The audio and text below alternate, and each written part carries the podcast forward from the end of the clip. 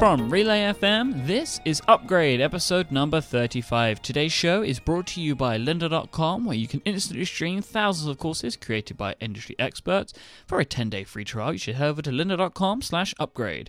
MailRoute, a secure hosted email service for protection from viruses and spam, and Making Light. Craft a daily ritual to focus on what matters most. My name is Myke Hurley, and I am joined by the jet riding, limousine riding, Mr. Jason hmm. Snell. I think technically maybe I, I have done those things today because I called an I called an Uber to go to the airport. That works as a limousine. It wasn't I really guess. a limousine; it was like a Honda Accord or something. But yeah, Toyota Camry. Traveling in style. Yeah, hi Myke, how's it going? I am very well, sir. How the devil are you? Oh, it's good to be home. It's good to be back in proper time.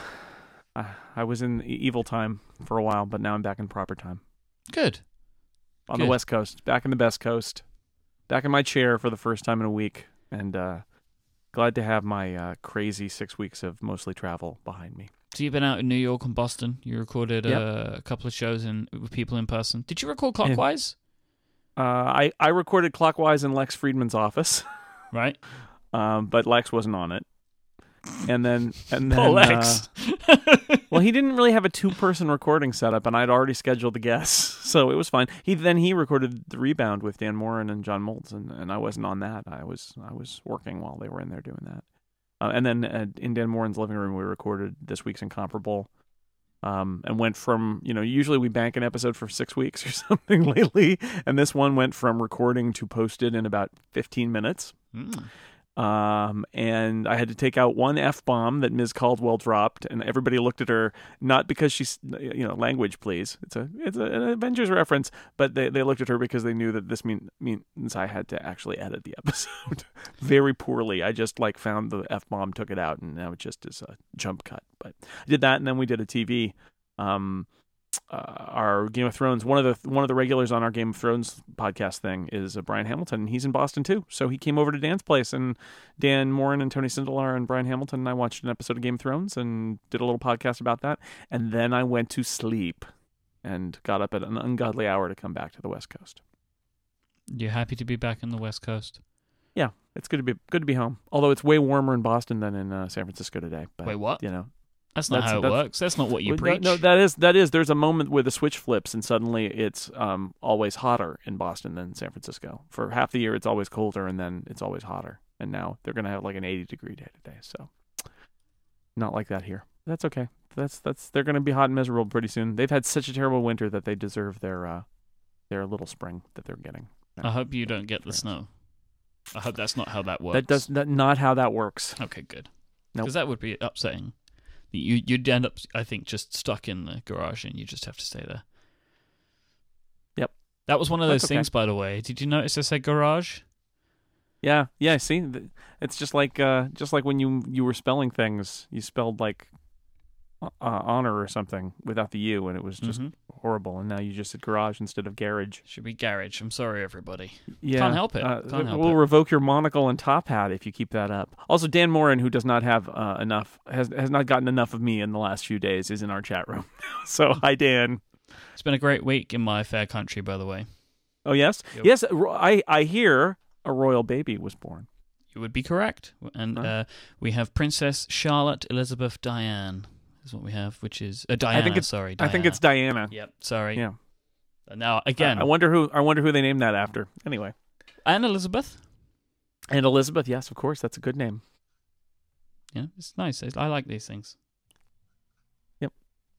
Well, pip pip and cheerio to you. Congratulations to all of the United England Kingdom. And I don't know why I felt like I had to mention that. Like they listen, you know, uh, just in case. Just they on the live out- stream. Shout out to the Windsors. Yeah, that's right. Good, good. Big, big. Uh, yeah, big week. Nice. Big hey, babies are nice. It's good. It's good that people are are having babies. That's nice. Keeps the human race going. Mm-hmm. Yeah. Generations of future tabloid journalists are very thrilled that there's another princess in the world now. Indeed. I, it feels it, these things do fill me with uh, with pride Hmm. um, for for my country. Patriotism. Yeah, it's nice. It is very nice. Uh, I like. Do you say it. patriotism? no? Um. Oh, I don't know anymore. I would say patriotism, but I don't Okay, know. but you may not be English anymore. So, Yeah. all right, fair enough. Who knows? Who knows? Should we do some follow up? I think that's a really good idea. So we have self-identified upgrading Pete. Um, I like the club of self identifiers, by the way. Yes. This is something that Pete said. Pete was writing in about his Apple Watch. Uh, my Apple Watch experience got a lot better when I got over the compulsion to return the watch face uh, to the watch face after I was done with an app. Truth is, the watch returns itself to the face after you drop Oh. your wrist and wait for a minute or two.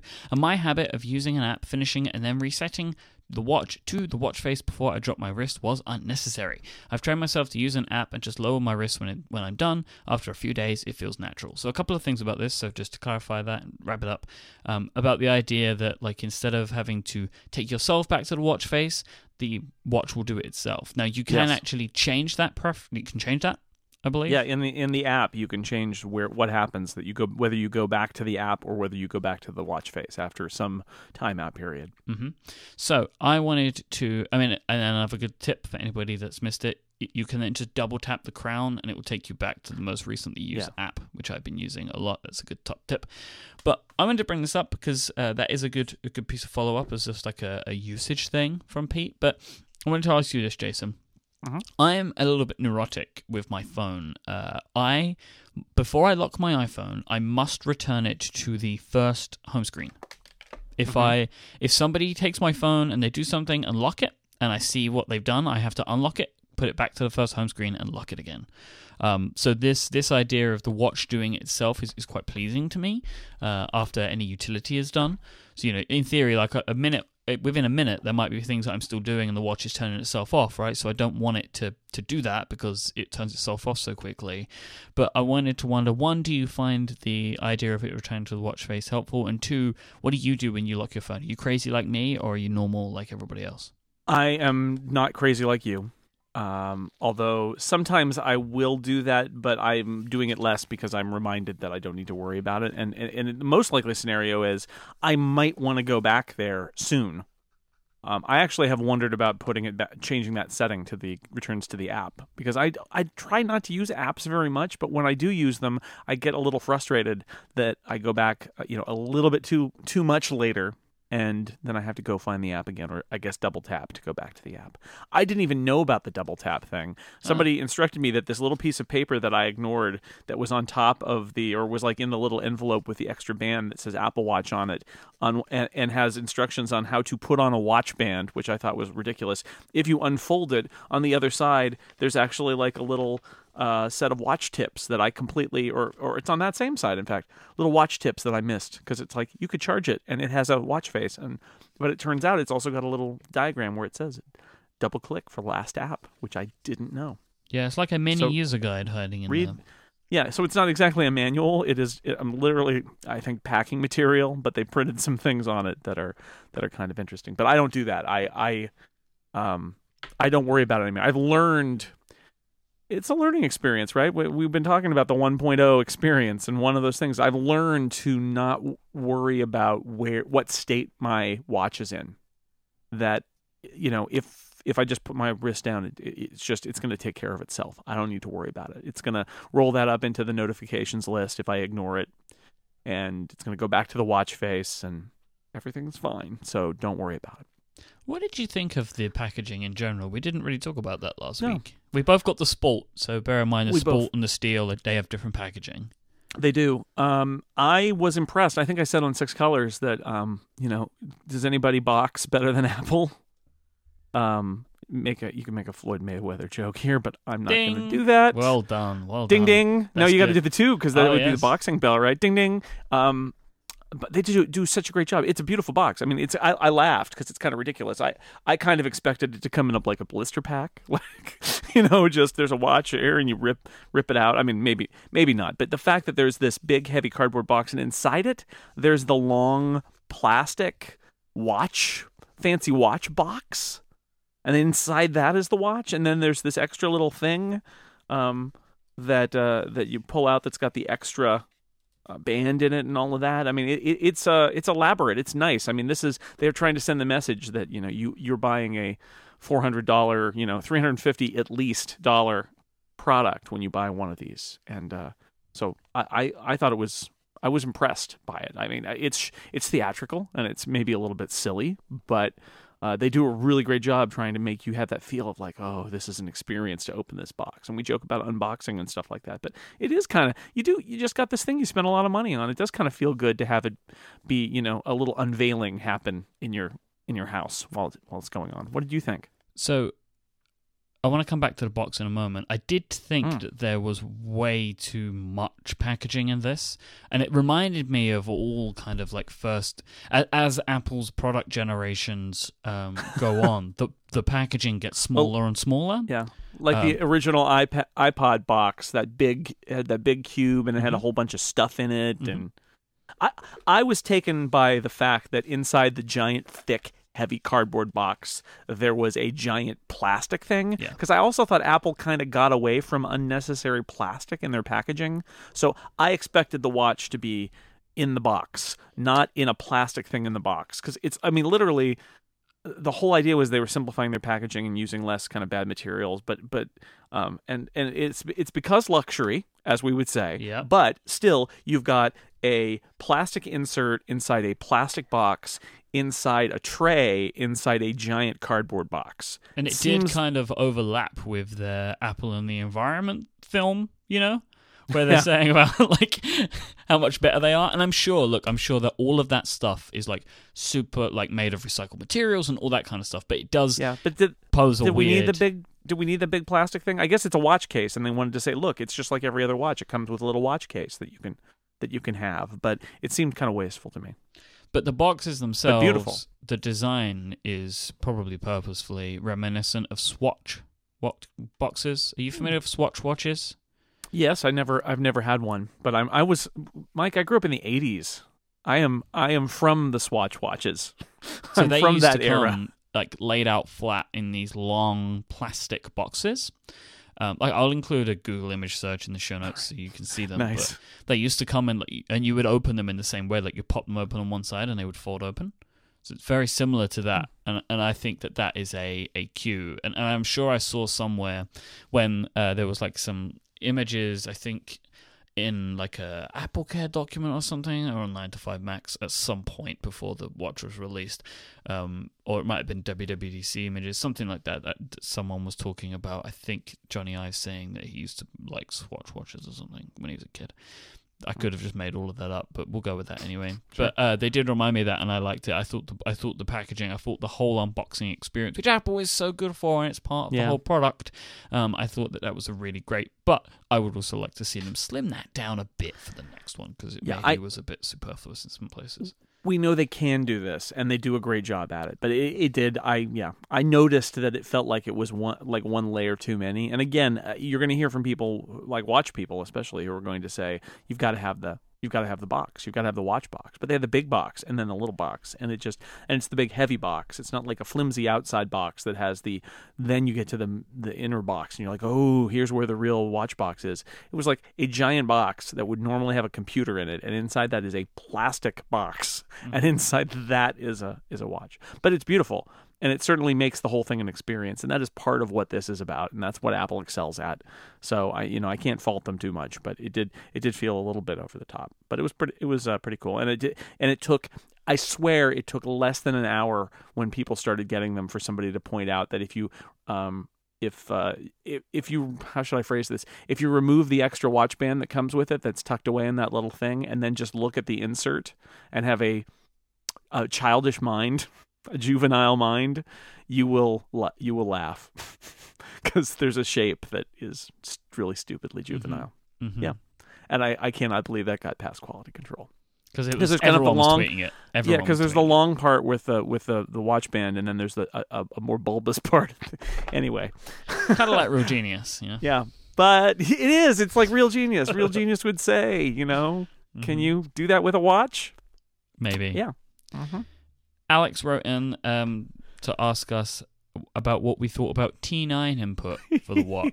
This my this is my favorite Apple Watch question ever. so T9 input, for people that are maybe not familiar, was a type of predictive texting before phones had full keyboards, and you would basically um, you would be able to type with the number pad, and each number, I think from number two onwards, would have a letters had letters associated with it. So it'd be like two would be ABC, three would be DEF, and so on. Yeah, and you would um, before predictive texting you would have to type them out. So if you wanted the letter c you'd have to type the number two three times but quite quickly right? So you'd be like and it'd be like c and then you go to e and then like on three. Anyway. Uh, then t9 came along where you would just tap the letters once and the the phone would work out what you were trying to say. So what alex was saying is what about t9 input for the watch as a way to remove the amount of uh, keys needed to be displayed on screen. And we're already seeing calculators, so in theory, there is enough space. Jason, what do you think about T9 input? I, I don't even know how to answer this question. I think it's I, I if you know if maybe somebody should write an app that is the T9 app for the Apple Watch, but it just uh, you know I find I, I what I'd say is I think voice dictation is is doing is is great, and you also have your phone nearby. I found Siri to be good. Um, I Yeah. found the predictive answers to be okay. And I've also found the fact that you can set six of your own to be very, very useful because I have some messages that I reply to people that are extremely similar, and I now have like canned responses. You can do this if you don't know in the messages portion of the uh, watch app. So the on the watch app on the phone in messages there is a section which says default replies, and you can set six default replies, Yeah. which will show up in the uh, default replies when you go for a message. Sometimes they're at the top, sometimes they're at the bottom. I don't know why that happens, uh, but there you go. You can do that. So that they're you- there you- for you. What have you put in there? Like Uh, cheers, mate, ahoy, telephone. My every Um, day, my mum texts me and asks me how I am, and every time I say I'm all good and send a little X as a kiss. That's in there, and oh, then nice. a couple of just standard things that I'll say to my girlfriend. So, you know, there we go. I think I've spoken maybe on on other shows, maybe on this show, that we Yeah. have like similar messages that we send each other. Many couples have their own little language that they have, Yep. you know, the words that they say. So I have some of those in there as well. That's nice. But we're going to get to this. She's bought an Apple Watch for her own, but we're going to get to this. This is something I want to talk about today after we thank our first sponsor for this Oh, week. Excellent. That is our friends over at lynda.com, the online learning platform with over 3,000 on demand video courses to help you strengthen your business, technology, and creative skills. For a free day 10 for a free 10 day trial, in fact, go to lynda.com slash upgrade. That's L-Y-N-D-A dot com slash upgrade. Lynda.com is an awesome company. They are there for you when you want to learn new stuff. If you want to solve some problems, Maybe you're curious about something, you've got a new hobby you've been trying to tackle, or you just want to make things, you want to build things, you want to make stuff happen for you. That's what lynda.com can enable. Maybe you have always wanted to learn Excel properly, or maybe you want to learn Keynote or PowerPoint for an upcoming presentation that you've got. I will be looking at these soon because I've got some presentations and talks that I'm doing, and I want to make Keynote sing. I've never fully understood how to use it to its greatest effect but I know that I'm going to get some great stuff out of lynda.com. But going further, like maybe I just want to learn a bit more about presentation skills, right? Because it's not just about how pretty the slides are. You've got to learn to present properly, and doing what I do here is very different to presentations. But lynda.com has courses and all that stuff. It's for practical things, but also for the things around the practical things. Like, for example, they have like management training, right? But they also have negotiation tactics. Then there's courses on body language. There's courses on learning about like color and shading for drawing, but also about like how to use Photoshop, right? So they have different types of ways of coming at a problem. So they have the practical things like the tools, but then also the fundamental ideas that sit behind those tools. It's very good stuff. And you can create your own playlist, right? So if you are looking to try and get into artwork or maybe you want to become a designer or something like that you can learn how to use photoshop and you can create your uh, own playlist there so you can put some photoshop courses in it. You can put some illustrator courses in. You can also put some foundations of color courses in there as well you know? So you maybe want to put a bit of typography in there as well. You maybe want to watch the helvetica documentary. You can make a playlist out of all of this stuff. It's all available on lynda.com you can watch it whenever you want wherever you want. You can learn from these top experts when you're on the bus by using their ios and android apps as well to watch or you can just save them to watch later on your own desktop and follow along with their fantastic course transcripts. Your lynda.com membership is going to give you unlimited access to training on hundreds of topics all for one flat rate. Whether you're looking to become an industry expert, you're super passionate about a hobby, or you want to learn something new, go to lynda.com slash upgrade, that's L-Y-N-D-A dot com slash upgrade, and sign up for your free 10-day trial. Thank you so much to lynda.com for their support of this show and all of the shows at Relay FM. All the great shows. All the great shows. So I'll bump this up uh, in the topic list because I mentioned it now. So uh, this weekend, my girlfriend ordered an Apple Watch, which I was surprised about. Um, she'd mentioned wanting one, and when we went to the store for the try on, she really liked it and kind of decided that she was going to get one. But she didn't buy one immediately. She just said that she'd wait. And then I was going to try and pick her one up when I was in San Francisco, right? Because if they're available in the stores then, which could be because it's June time, uh, I could save her some money. But this weekend, uh, after spending some time with some family where I was demoing some of the watch features to people, she looked on the store, saw that the one that she wanted was only two to three weeks shipping, and, and bought it. So I think that's really interesting because that's an example of somebody in the wild seeing seeing a watch, somebody seeing it and knowing what it is, and then making a choice rather than having it be this. Oh, I've seen the ads and maybe the try on or something like that. But she's actually seen you using it. Yeah, like and as well her her feeling of it is i'm not really sure if this is going to work for me or if this is going to be something i like but i want to try it. Hmm. and because as well like she always has her phone on silent. Like even phone calls she just always has it on silent. She goes to her phone when she wants to interact with it.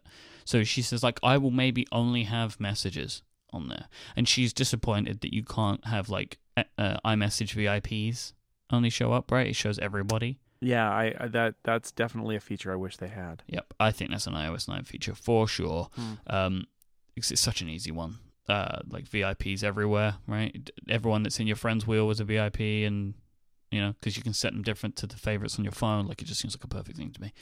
Um, so it's interesting that, that she's wanted to to do that like i mean and the, she likes the the stuff you know the idea of us being able to communicate with each other in in fun and new ways right? And but we're not sure of how well that will stick. If it does stick i think it will but we'll see. But she's very much just like i don't know how much i'll use it but i, w- I want to try it because i'm interested in it and i think that it might be fun. But i don't know if you know if it will be something that works out for me in the long term. And I said to her, look, you've got a 14 day return window. Like, Yeah. get it now and then decide if you like it. You've got two weeks to try it out. And if you don't like it, you can just take it back. It was also funny that the white sport in 38mm was shipping in two weeks, right? It shows Huh. the differences, at least here, as to what's shipping because some of the other models, the 42s, they're like July. Right. So, so there you go. I just thought that was really interesting.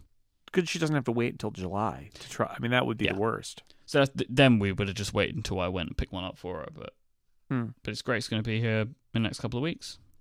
That's cool. Well, it'll be interesting to see how she reacts and, and, and whether she decides she wants to keep it or not. Mm-hmm.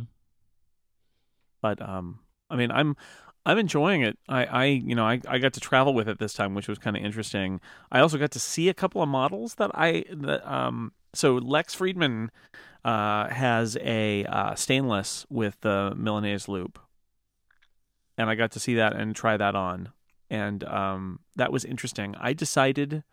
So he's he Lex is in ad sales and wears shirts with collars and buttons every day. It seems. I am I am a you know writer, editor, podcaster who wears t-shirts and is a slob. I think the stainless and the Milanese loop looks really nice with like a collared buttoned shirt. It looks it looks really fashionable to me. It also in watching Lex's um I thought I don't want that. That's not it's not for me. So that was that was good because I, I I had at one point thought of buying the stainless steel watch, not with the Milanese loop, but and, and I just I, I decided I didn't like the shiny. I really prefer the matted, uh, you know, the matte colors of the of the sport models. And then Dan Moren has my ordered model. He's got the um the the the black, the space gray with black sport band model, and it looked good. Although I have to admit, I'm actually a little torn because I, I I like the I like the lighter sport model too. Huh. Huh. So I'm not quite sure. I, I, I, I, and I've got the voice of Matt Alexander in the back of my head saying, "Don't have a big black thing on your arm," right? Um, and uh, I kind of, I kind of get that that it's really heavy because it's dark. You know, it's dark band, dark body, the whole thing. And I'm kind of liking the, the, the light, you know, silvery uh, matte color of the the sport edition that I've got. So I'm a little torn there, but it was really nice to be able to see those in person. And we had a bunch of we had a group of like six people, and half of us had Apple Watches. Um, John Siracusa tried my Apple Watch on. It was the first time he's worn an Apple Watch, so that was kind of fun in the movie theater. He was like, "Hey, can I try on the the, the watch?" And so What did he say? he was just tapping around, and I had him unlock it, and he was just tapping around and looking at it, and he didn't wear it as long. I think he was more concerned about like how it felt on his wrist, and he asked me, you know, how whether I, I was comfortable with it and all that. But you know, he he, I don't know. He, I, I don't want to speak for him. He didn't he didn't make any declarations, but he was definitely gathering, you know, gathering intel, gathering information about it because he It's hadn't like, put one uh, on before. I imagine like a Johnny Five input kind of moment. You know, he's scanning it and just taking a look, see what he thinks. It could be. He he assimilated all data hmm at that moment, but he he didn't. Uh, it was actually sitting next to John watching a movie was really funny because I you know uh, he was. Uh, I was taking note of the the parts of the movie that he that he laughed at the most. it was just kind of interesting. It's like, oh, that one that joke worked for John. And then Dan was on the other side of me, and he would he would laugh out loud at something and be like, that one worked for Dan. It was a little weird because these are people I don't I've never like watched a gone to the movies with before. So, but we did get a little. Yes, in the movie theater there is an Apple Watch try-on program if you happen to be sitting next to me. That's a good service you offer. Yeah, it is. I didn't bring the the little wipe down rag though. I have to say I I used my shirt. So how's it been traveling with the with the Apple Watch? As you said this week, you you've been out and about. Like, have you, how have you? Do you have any kind of different feelings about it now that you've been out and about in the world? I I feel like moments of brilliance and moments of frustration is a good way to put it. Um, Mm. I I spent a day on on Thursday. I I walked around Manhattan. I spoke at this conference that was at the Roosevelt Hotel. Um, and then I went up to the Bloomberg building and had lunch with some friends. And then I walked I walked across town and saw Lex for a little bit. And then I walked down, you know, much further downtown for a meeting. So I did I did about pedometer plus plus said you know whatever 16 17,000 steps and you know 7 miles something like that. Like just Um, whatever, you know, just just walking around town. that was seventeen well, yeah, miles. I, I I had people well 17,000 steps 7 7 miles but but uh but it's you know that people were like oh you should take a cab. It's like no it's a nice day and I'm n- never in Manhattan and I'm going to walk cuz why would I not do that? But um so I got good things and bad things about it in that experience. One is the GPS uh, proximity, like GPS like accuracy in Manhattan is terrible because all of the tall buildings block the sky, which is what G- where GPS comes from. And so the uh, like the maps on my on my wrist was just a disaster. It it didn't know where I was. It kept saying go to the street while I was on the street. Um, eh, it was not helpful. It, it, it didn't help me. I I used it in Boston. It was much better. I, I was in in Somerville and walking down the street, and it's low buildings, and it was fine. But in the tall buildings in Manhattan, it was just not. It was not any help. That said, I also had some really great moments where the watch I feel like did exactly what it was supposed to do. I was walking up up to Bloomberg um, to have lunch with my friend Kelly, and she texted me to say, "Okay, we're going to meet at eleven thirty at this you know at this location." And I was walking, you know, with my bag and walking up walking up that direction. Um, and I get the little tap on my wrist, and I look, and it's the text from Kelly, and she says, "We're going to meet here." And I went tap, okay, sent the okay, kept walking, didn't break stride, didn't stop and pull my phone out of my pocket, just kept on going. And I thought that is what this is for. That is how this is supposed to work. So, so little little bits of that, and then the, the little moments of frustration too. Also, I was listening to to music and podcasts, and I was using the remote um, app, and uh, and so I was able to like pause and change the volume and stuff like that while without taking my phone out of my pocket. that works really liked, well, too. actually. Yeah. That that works really well. That's very. I find that to be very responsive. Mhm. Um, I, I was surprised how well that that did I love actually work. turning the um the crown to change the volume. That's really neat. Didn't know you could do that.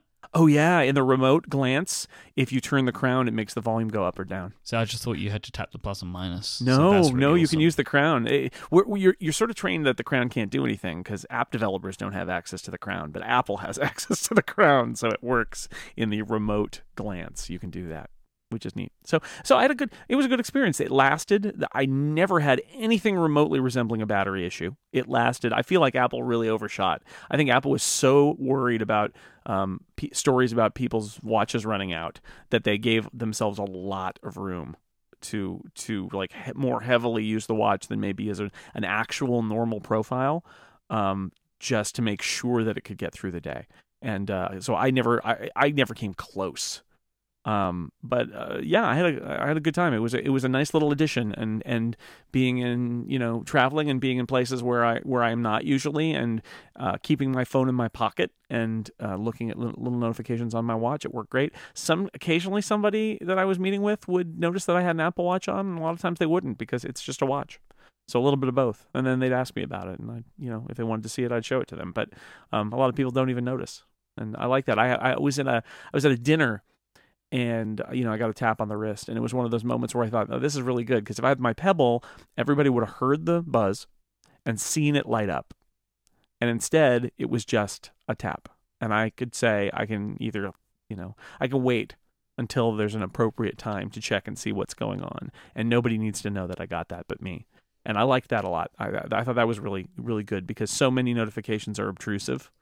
Um, and this was completely unobtrusive, which was uh, that was pretty nice. So I'm liking it. I'm liking it so far. I, I'm not liking bringing um bringing another charger with me, although I, I sort of just brought an iPhone plug and the watch plug and that same the same power adapter and did it that way. But um so I could sort of do one or the other.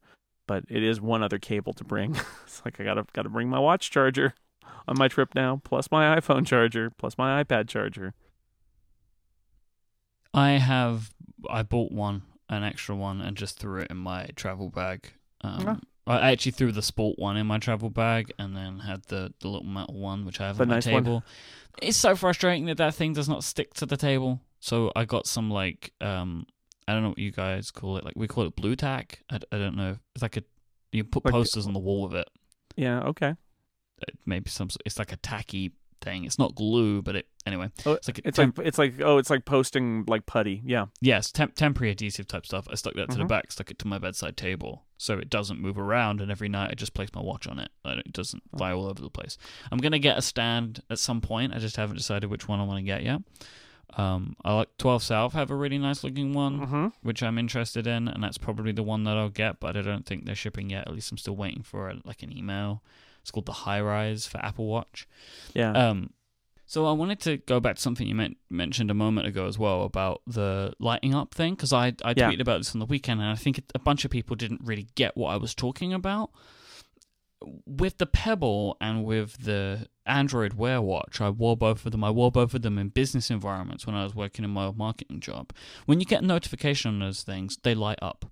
And Yeah. uh, and originally when I got the Apple Watch, I thought, oh, that's going to be frustrating because it doesn't do that. You have to raise your wrist. But the reason Apple has the wrist raising is primarily because of battery life. That's why that I expect that that exists, right? So it doesn't by not lighting up the screen every time you get a notification, it probably keeps the Sure. battery life down. But there is also a hidden utility in that because when I was sitting, I was talking to somebody or sitting down at a meeting, and my screen would light up. People would look at it, and also especially with the Android one because it's big, bright color screen like the Apple Watch is Mhm.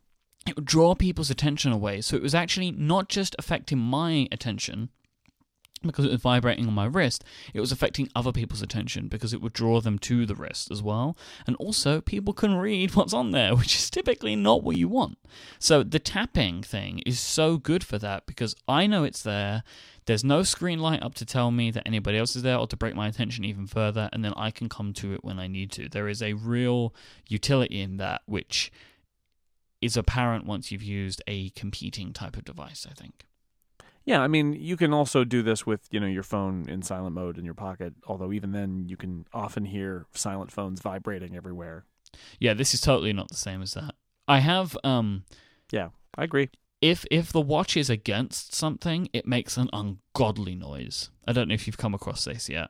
So like for example, if uh you know, if me and my girlfriend are watching a movie in bed and I have my hand behind my head so it's resting on the headboard, if the watch goes off, it's like it's crazy. It's a crazy sound. Huh. But you know, but it has to be resting against something, I think. yeah, for I've I've never out. experienced that because I it's in do not disturb basically by the time I take it off, and it stays there until morning. Yeah, but this is like in the day or in the morning or in the evening. Like it's not like night bedtime bedtime. Yeah. you know. But it's against yeah. Uh, I don't know. I, I haven't experienced that, but that might be true. That's yeah, interesting. it can it can go crazy for it but uh but it's it's not so much that it's madness what one of my favorite things is when you get like a heartbeat thing from someone and you look at it and you can see the whole thing shaking have you seen that No. like if you look really closely you can see the watch like shape vibrating right because it's got this intense like which is you know is natural but you, if you look at just the like the edge you can see it shaking when the when the when the vibrate when it vibrates for the heartbeat or something Wow. I, haven't don't have mine set to the extra super boost either. Um, so I don't know. Maybe mine is really sensitive, but I don't think that it is. Uh, but yeah, because you can actually you can bump it up, can't you? You can say like, give me. Oh no, I have my haptic strength to the top, but I don't have the prominent haptic one. So maybe Hmm. maybe mine is stronger than yours. In general, I don't know if you change the strength of your haptic. I have it at. I have it at max, but not the prominent. Uh, Yeah, so you know the the pre pre buzz thing. Yeah. So, uh, but it works well. I, I am I am experiencing the feeling of haptic taps. Hmm. Uh, not sorry, not haptic, phantom taps. That's what I'm talking about. Oh, phantom taps, where you're Yeah. convinced that you got a tap, but there's no tap there. Uh huh. Do you have you had that feeling? Have you had that experience? Uh, no, I've actually been really happy to not have had that experience Hmm. because I expected I would, and perhaps I will, but I haven't had it yet. I, I haven't been convinced that there's a there's a, a tap there when there isn't one. How are you feeling about the watch in general? Like, are you overall happy? Because I know you said you obviously you've got some things that are frustrating, but overall, are you feeling good about it? I am feeling good about it. I mean, I'm wearing it all day. I'm using it. It's not frustrating me in the sense that you know it's not running out of battery. It, it- I I used the Pebble for a couple years, so I'm going from that and the integration. Listening to you on last week's Connected talking about how you know Pebble just couldn't integrate with iOS very well at all, and Apple gets to control the platform and control the watch, and so it's better integrated. It's still got moments where it reminds me of Pebble, where like the weather app is closed in the background and is no longer updating the temperature, and the temperature is wrong, or the location is wrong. I, I went from New Jersey to New York City, and it still had Lex's hometown listed for a while as my weather, and I thought, why is that not updated? And that was that was something Pebble did a lot, which is you know rely on an app that to be open that got closed. And the you know iOS needs to do a better job of saying oh somebody wants to know what that app has to say. I need to reopen it so I can get data from that app. But generally I yeah I'm enjoying the experience. It's comfortable to wear. It doesn't feel like I'm wearing something outlandish. It feels just like I'm wearing a watch.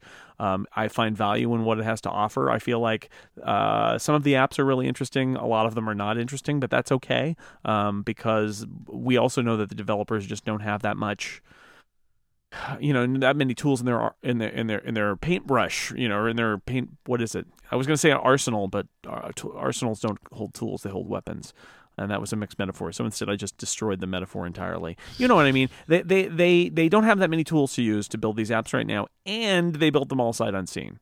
And you know like i know marco arment is working really hard to do uh, an entirely new approach now that he's seen the the actual watch like he had his here's what it's going to be theoretically and then he gets the watch and he's like oh no uh, I should do some things differently, and I think that a lot of developers are doing that too. So I think we're it's just such early days that um, it, it's uh, I'm enjoying it, but I'm also appreciating that it's got a long a, a long way to go. How about you? Are you uh, li- liking it? Happy about it? It's part of my life now. Like it's Look at that. it's it's just part of like f- first thing I do when I wake up in the morning is put the watch on because now that's the way that like my watch and phone work together, right? It makes sense uh because together they like when the watch is on my phone is fine again because it's usually in do not disturb mode so pretty much the, all the time now like before it was just in the evenings but now I don't need my phone to do anything because my watch can can tell me about the things I want to be told about um I'm I'm trying to still get to the point where I'm happy with the notification balance. Like there are still things that are coming through. I'm like, ah, do I really want those to come through? Like I get enough email that I would prefer it to not bother me every time, but Right. I also like to be able to just archive email from the watch or like set them to show up tomorrow in mailbox. So I'm like trying to work out shall I just have them not tap me or like you know I'm still trying to work out like how do I want that balance to work. I have no mail notifications right now. None. I None. I like to be notified about email. Um because there are things that come through that I like to jump on immediately. Sponsor requests, for example, I like to get to those straight away. Um, I could set up my email to be more smart to try and work that stuff out, but I I might go down that route if I decide to keep notifications on. I haven't just I just haven't decided yet about how I want to deal with Hmm. that. Um, I've just been told that I've earned another hour towards my stand goal, which is nice. That's always good to know. Oh, good for you. Yeah, I, it just told me to stand. It told me every hour on the plane, stand up now, and I was like, yeah, well, I Maybe not. actually want to talk to you about that, um, the the fitness stuff in a minute, um, to see how you feel about that kind of stuff. But yeah, uh, I'm just trying to work. I'm that balance, that that balanced notification. I really want to, uh, really want to work out more, and I do feel now that I keep saying it, but there there has to be better support in iOS 9 for for developers to be more fine grained about the notifications and stuff like that. I think that that is a must, and it is real low hanging fruit now again. Um, Yeah. So I, I really hope that we see more of that. Now I want to take a break, and I'll but I want to talk to you about being out in the real world and with the with the watch a little bit more and people's reactions to it, but also the activity fitness stuff because me and you haven't really spoken about that at all. Mhm. Um, but before we do that, we have a, a great sponsor, a great new sponsor, and this is Making Light. Now, Jason, I believe that you should be familiar with these with I- these guys. I am familiar with these guys. I've been talking to these guys for a little while, and they've sent me some of their uh, sent me some of their stuff that that my family and I have have enjoyed. So I'll ask you about that in a moment. But let me Okay. tell tell the upgrade listeners what Making Light is. Making Light is a company that helps us focus. It can help you focus because we have distractions all around us today, and many people that listen to the show, like me and Jason, we are creative workers, and sometimes you really need the focus to get your work done within the time you need it done, right? Um, but it's the same as like, no matter whatever work you do, you do. Sometimes you just need to make sure that you can get what you want done when you want it done, and that helps if you're able to focus your attention. And we have a bunch of different ways that we try and focus our attention. We we find apps right to help us with this stuff, or we we engage like our senses. So we maybe find the perfect cup of coffee or tea for taste. We find the great playlist for sound. You know, we we get lovely clicky keyboards, so it feels good when we write. You know, the t- the touch sensation. But what about scent? Now this is something that we don't really think about. I'd never really thought about before. But this is something what Making Light can help you do, and let me explain why that's great. Making Light is a subscription service that sends really high quality candles right to your door, allowing you to create a new ritual in your day or a new thing that can help you just switch on that last ounce of focus. Once you light a candle, it's time to write or meditate or whatever else deserves your focus at that time. I was really surprised about how well this has worked for me. And when I am like when I need to crunch on something now, like I'm sitting down, I have some show prep to do, or some like well, if I have to write a script for Inquisitive or something like that, and I'm struggling with it, I grab a making light candle, I light them up, and it changes the room. And that Hmm. change and that like that feeling of knowing that once I light this candle, I have like two hours here in which I really need to get this done. It's been a really interesting thing. Now, Jason, tell me what you've thought about the the products that you've received from Making Light. Well, so we we got them, and my um my daughter was excited about it, and and what we decided to do was try to do something like in the evening, and and uh, and light a candle. And my my like I said, my daughter was really excited about doing that, and so we we had we actually had some matches from uh, from Matt Alexander. Speaking of whom, um, and uh, no, it, it was I, I really like the idea. Uh, The they they have different scents that are kind of interesting, and they're they're pretty. They're in these little metal uh, little metal containers, and I like the idea. It actually reminded me of when Casey talks about vinyl and talks about the ritual and how there's power in that. I think that you know we are uh, you know these things exist for a reason because they do focus us or stop and make us contemplate. And whether it's something like trying to be more productive at work or trying to take some time out of your of your schedule to to just you know set the mood or change the mood a little bit. Um, I, it's a really interesting.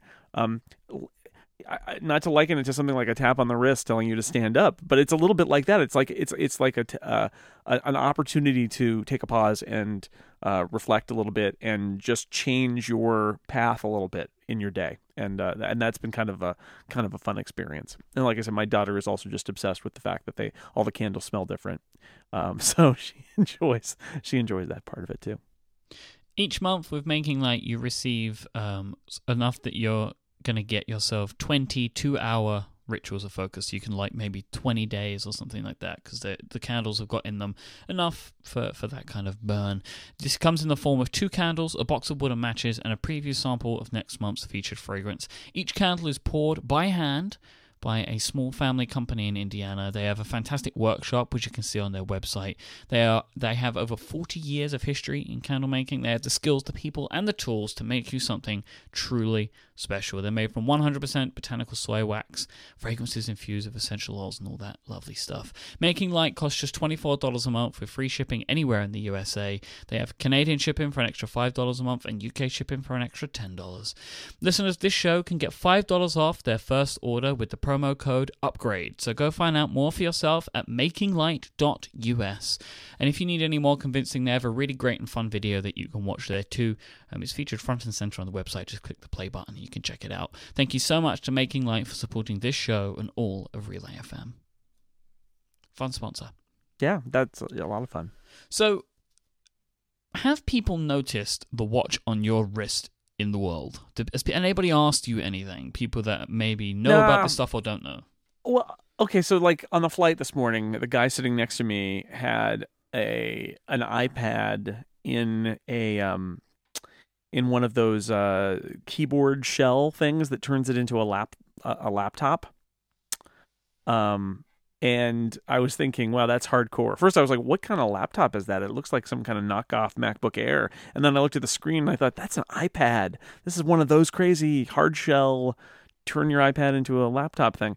Uh, he noticed, but you know, he was proven at that point to be a, a, a, apparently a fairly hardcore Apple person because he would turn his iPad into a. That, that's pretty hardcore, I think. Um, I had other people who had no idea at all, and then other people who noticed, but it took them a long time. Um, and I, you know, I don't know how different people process people wearing watches, and it's also like, am I wearing it where I've got a sleeve over it versus um, versus not. It is a very bright green wristband. I have no idea whether that um, that ties into it or not because, like I said, I usually am wearing like a black leather band, and it's intentionally as boring as possible. But um, I don't know. I mean, I, people would ask about it and and say, you know, how do you like it and all of that, but a lot of people didn't even notice too. So I think because it's a watch, you know, it the watches come in all shapes and sizes, and I'm not sure. John Gruber wrote about this. I'm I, I'm not sure anybody um, who isn't a watch person or these days an Apple person even notices watches. I think the uh, the the bright bands are more noticeable. If you have one of the metal bands or the leather bands, I think Yeah. the watch is more inconspicuous. But I I, think these these bright sport bands draw attention to them, and then when people have their attention drawn, they see what it is. Because I've had people ask, like, um, I've had some friends ask when we've been out with friends and stuff, they notice it, and I've had a couple of people that I don't know ask me what I think, like in stores and stuff. I have had more of that, but I think it's because I have this really bright blue watch on my arm. Um, Yeah. what about the activity and fitness stuff? Have you been using any of it? Have you used the workout app? Are you, are you checking out your fitness rings? Like, is any of that landing with you? Uh, not yet. Um, I actually didn't realize that you had to trigger a workout for it to for it to like notice that you went for a hike or or or a walk. Um, so I haven't used that feature. Um, well, I've it, been it, tra- I- it does this exercise thing that I haven't worked out yet, and that doesn't come Yeah. from the workouts, but I don't know where that's coming from. Yeah, the, the the tracking, the tracking, yes, I've noticed that, and it, it's a, it's another little prod. Although again, when you're traveling, like I, I I had my day in New York where I could walk around a lot, and I had other days where I couldn't do anything. I couldn't go anywhere, and uh, so I still have to. I'm actually thinking that this week is is going to be my chance to do. Um, to do a little more exploration with that because I just haven't. I, I've been noticing the standing goals, and uh, honestly, I've been so focused on the you know, on, on the, the traditional pedometer kind of metrics that the rings I've I, I I'm not quite sure how to interpret them yet. I feel like their initial settings are also, or at least how I initially set it, it was for really like I was giving the watch low expectations because I would have days on this trip where I felt like I didn't do anything, and it's like you're at your goal, and I thought, wow, was the goal to just keep breathing? Because I did that, but I did very little more than that. So I, I, I haven't I haven't gotten that piece of it yet. I, I'm I'm intrigued by it, but I, I just haven't I haven't taken advantage of it at all. I would say at this point. I'm, I'm not. I'm not going to say like uh, like Marco said on ATP this week that you know he just doesn't you know exercise. I, I I do a little, but um but uh, I I haven't. I've got other things, other tools that I use to kind of meter my my progress, and I haven't yet figured out how to ad, you know adapt or, or replace those with things that come from the watch. So I have been more noticeable of this kind of stuff because the activity app is there and it's it's pointing me to things. I have yet to do much about it, but I'm more conscious of it than ever before, so that's probably a good thing. The standing stuff, I am very much enjoying that it is making me do that because I am standing. I'm getting up and walking around the house more often than I did before, so that Yeah, it's yeah, having yeah. an effect on my life, which is a good one. But it's also weighing on my mind more about how active I am in the day. That's probably a good thing. And the fact that it's there, just giving me these very gentle reminders, like it's not going. I don't feel like I'm being bullied by the watch, right? I've, but I feel like it's reminding me, like, hey, like it says, you, you know, you should maybe focus on moving around a little bit more today. You know, you, you haven't. Yep. It's it's like we're we're like I, I saw one that was like we're approaching the evening and you're less than halfway, like to your move goal. So maybe you should do something about that. Um, and so it's like, yeah, okay, that's that's quite cool. I like that. So I'm thinking more about it, which is probably the the a benefit about the watch that I haven't really fully realized yet, but it's probably a good one. Yeah, I, I and again, one of the most powerful things can just be to say, "Hey, you know, uh, get to get your attention." It's what we were talking about with the sponsor earlier. It's just just a break. Just you know, think about this. I, I I've I've written about using an app um, break time on my Mac to do the same thing to basically say, "Hey, you should you should take a break. You should get up." Just just you get in the zone sometimes, and you think, "I got a lot of work to do. I'm going to move to this. Now I'll do this. Now I'll do that." And to have somebody um, tapping you on the shoulder or the wrist and say, uh, "Do something else," or "Did you know that you need to walk more today? You haven't really you haven't really been that active today. You should you should do something about that." Uh, that's good. That that is useful, and that's you know it's not going to cure you of you know your sedentary lifestyle, but it can make you stick your head up and say. Um, oh yeah, right. I, I have been meaning to do that thing that I never get around to doing, and uh, maybe it, it improves your chances of, of, of remembering to do it. So do you want to move on? Yeah, I, I don't think I've got I don't think I've got anything more about the watch right now, other than to say what we you know sort of what we said before. I like it. I'm enjoying wearing it. it, it it's it, I I find it useful. I I don't know if I you know it's definitely not a must-have kind of product. It's not. It's a fun. It's a fun product, but the, you know the Pebble wasn't a must-have either. It was fun and interesting, and it allowed me to change the way I interact with my wa- my my phone, and reduce some of my interaction with my phone, and let me. I also have. Um, I guess this would be the other thing I would say. I, I mentioned this last week. I really like the ability to put my phone down somewhere where I'm not and know that I can attend to a lot of what it does without it. I like that. I like that if I'm in another room, I know if something comes through. I don't need to have my phone with me. I can I can plug my phone in, I can leave it on the counter and not worry about it. I really like that. I like I feel a little less uh, tethered to it, and I know that's funny because the watch is tethered to it, but I feel less like I'm cut off from this important information source if I don't have it with me. So I, I like I like that part of it.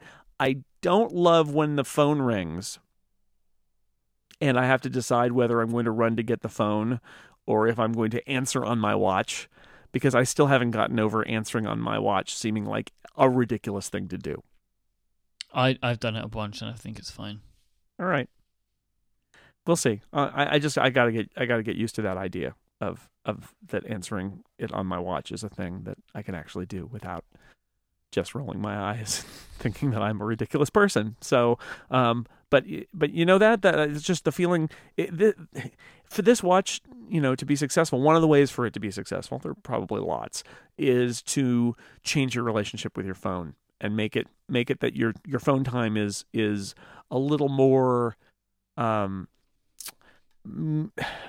it comes with meaning that your phone time is there because you want to uh, do something on your phone and have it less that because that's the only way to interact is through the phone. So you pull the phone out and now you're checking all your different apps um, to like put one more like step between you and and the, and the phone and being able to take it out of your pocket and know that if something really comes up you will know about it but you don't need to have the whole thing in your pocket all the time and I have already noticed some of that so that's that's kind of a fun experience to go through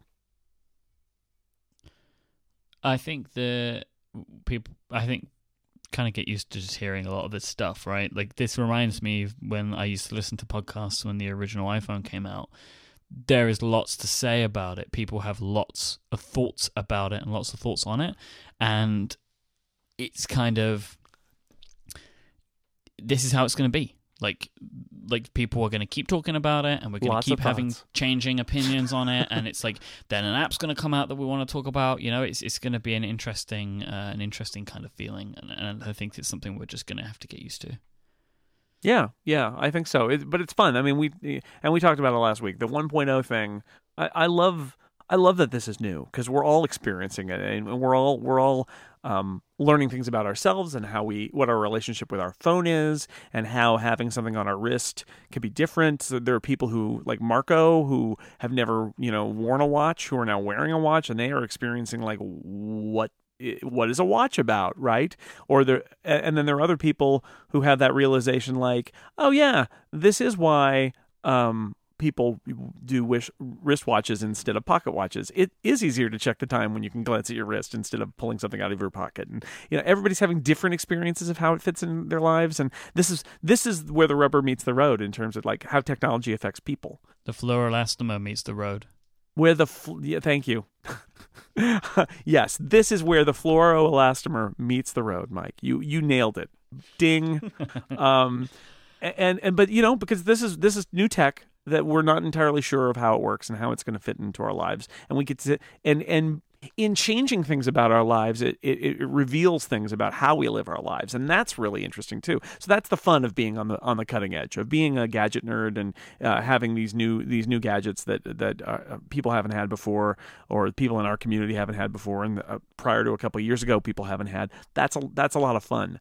Um, it's not for everybody, but I love it. I love that we're all, you know, we all have opinions and they differ. Somebody on Twitter the other day, I I, I made a statement on Twitter the other day that um, I feel like it was based on what our conversation was. I feel like the app stuff is still too prominent, and that and that I'd almost rather not have an apps display at all, and have the last uh, pane of the glances be an app list. rather than have a than have an apps honeycomb thing because I feel like glances are really good. Between glances and notifications, you should be able to get to apps. and that, that manually going and launching an app seems kind of ridiculous to me. And somebody on Twitter said, I completely disagree. I hate glances and I love going to the app picker. And she might be right. Uh, you know, she she and I might be both have valid opinions.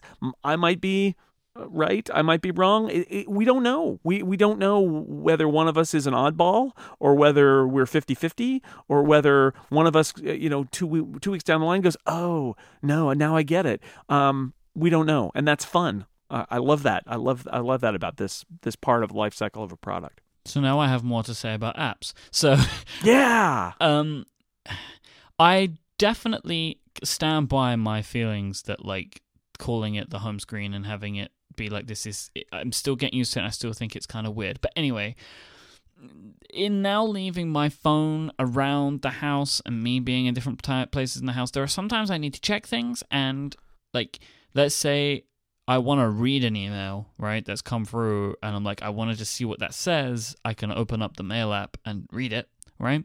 And I can mark it as unread and come back to it again later. Or if I want to send a text message or I there's like a chain of messages come through and I've dismissed them, but now I want to go back in and read them and do something about them, I can open the messages app and get to that.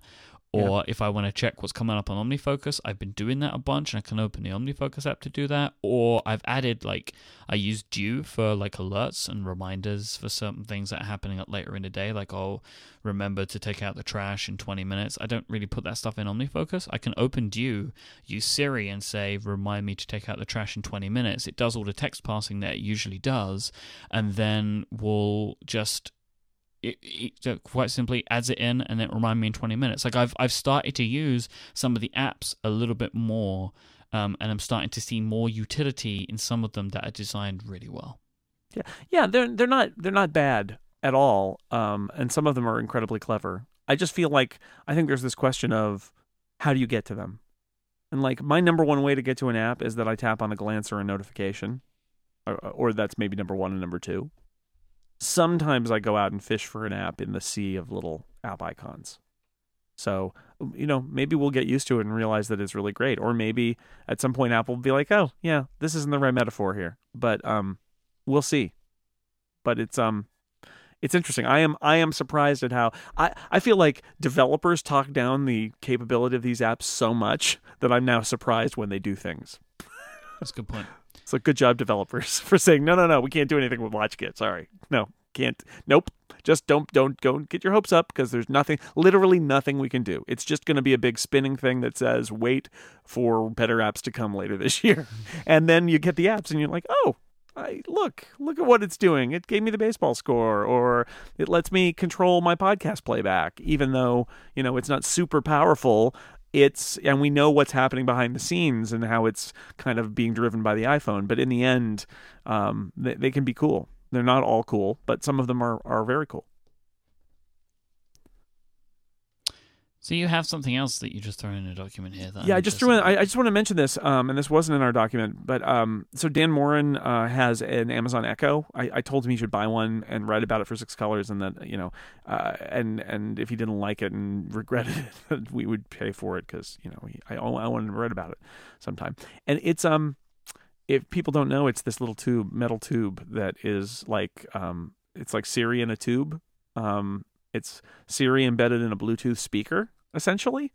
So um, it's got it's got access, it's voice control, it's got access to Amazon's kind of like cloud stuff behind it. Um, it, and I, I, just wanted to say that I saw it and it was kind of neat. Like it's not going to win the awards for best speaker or anything, and yet you know it was it sounded pretty good, and it's a Bluetooth speaker. And then you can do stuff like, um, especially since Amazon has the, their Prime Music library, which is a pretty decent library of music. It's nothing fantastic, but it's it's pretty decent. Um, and Dan was showing me you can just say, um, and and that device is called um, Alexa. Um, so I, I guess I'm going to say ahoy, ahoy tube. um, play I don't think. I think Dan is the only person that's going to have this yeah. problem. yeah. I'm gonna, okay. Well, let me put it this way. I'm going to play jazz in, in Dan's house now because you say Alexa, play some jazz and Alexa says playing some jazz music from Amazon Prime Music, and it just plays jazz or and it's it's tied into I think it's got a Pandora integration. Um, so you can have it play music you can ask it the typical Siri things. It's not quite as good as Siri. Like with Siri you can you can kind of stumble around and say you know did the Giants play tonight? And it'll say oh the San Francisco Giants beat the you know beat the Los Angeles Dodgers tonight. Um, with Alexa, you have to say it more specifically than Siri. Siri gives you more latitude. Um, but that all said, I think I think it's a cool idea, and the microphone is really good. Like you can be a couple rooms away, and um, and it will pick up your your your command, and you can. It's got a little light ring on the top, so when you say the name, the ring sort of spins, and then so it's like like the little spinning Siri icon, except it's on the top of this device, so you can see it. Mm-hmm. Um, so it's a, it's a neat idea. It was a lot of fun. And Dan has a Wemo light uh, timer switch thing, which uh, so you could say, um, Alexa, turn off the light, and the light turns off, and she says, okay. Oh, that's uh, and I thought nice. that was I thought that was pretty cool too. And they just announced if this then that uh, integration, or as you like to say, if t- if. T- t- yeah, Marco um, was upset because I didn't give enough T's. Not enough T's. There's so lots of T's at the end there. If um, if this and that integration means you can do things like right now you can say Alexa put put marshmallows on my shopping list and she'll put it on the marshmallow or on the Amazon shopping list. Um, but there's if this then that integration, so your shopping list and your to do list can get pushed to to-do list apps and reminders and things like that. They don't have to just stay inside sort of Amazon's little ecosystem. And my thought was, uh, and Dan Dan mentioned this too. So Dan's thought was, and I agree with it. I'll put it that way. Full credit to Dan. Um, it actually feels like a product that should be made by Google or Apple in the sense that they have better ecosystems behind them. Amazon, it's a little bit weird. It's like I, you know, Amazon. I don't think of Amazon as providing a to-do list for me, right? there are other options, but the if this then that stuff makes it uh, kind of gets it out there into a wider wider bit of integration. So it's a weird product, and you still have to sign up to be invited to buy it, which is also weird. But um, I kind of thought it was cool. Again, in the sense a little bit like what we were talking about with the Apple Watch. I, it certainly doesn't seem necessary, but um, it's fun.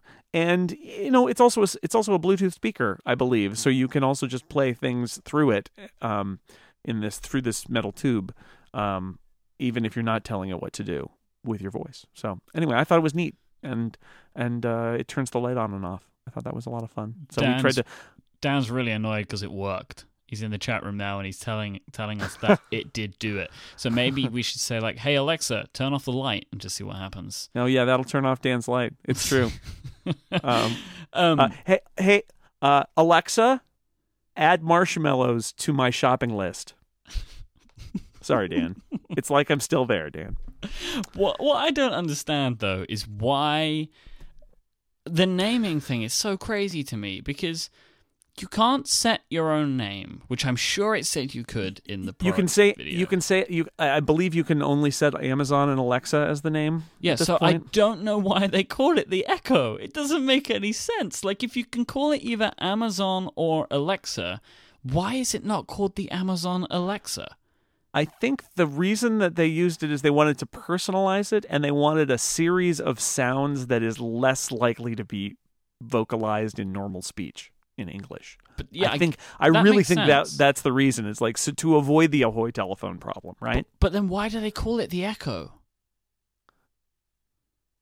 Uh, I because you talk and it says things back to you. But do, no, but like, why not call I- it Alexa I- like Siri I- is I- called Siri? I almost wrote in well, or maybe Alexa as Amazon's intelligent agent technology, but They don't want Um, to cool a but the product is not that. I don't know. Dan reports that his light's not on. Alexa, turn the light on.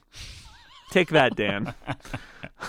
so, but you know, yeah, it's it's a it's a weird product, but um, and actually, one of my thoughts was, what if a next generation Apple TV did that? Right? What if it was tied in? What if it had ties to Apple's services? And even when the TV was off, what if you had the ability to uh, instruct it and have it tell you things? I don't know whether that is something Apple wants to do or if that's a little too far afield for a TV product. But it struck me that, that there's a, there's maybe a product category there, and that it's kind of funny that Apple and Google aren't making that product because I think they've got more of the technology behind it than Amazon does, and yet Amazon is the one who's made this product because Amazon is crazy and will make anything apparently. But I thought it was cool. It was a lot of fun to play with, at least, and and it's got an iOS app, so you can actually look, and an Android app, um, and you can look and see like you can go through past past things that you've said to it, stuff like that. Is there a review coming? I don't know.